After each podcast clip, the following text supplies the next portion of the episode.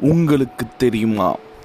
எந்த செயல் செய்ய உங்களுக்கு அதிக பயம் உள்ளதோ அதுவே உங்கள் பலவீனம்.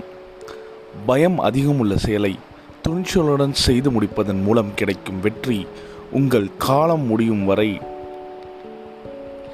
உங்கள் மனதிலிருந்து நீங்காமல் நிலைத்து நிற்கும்.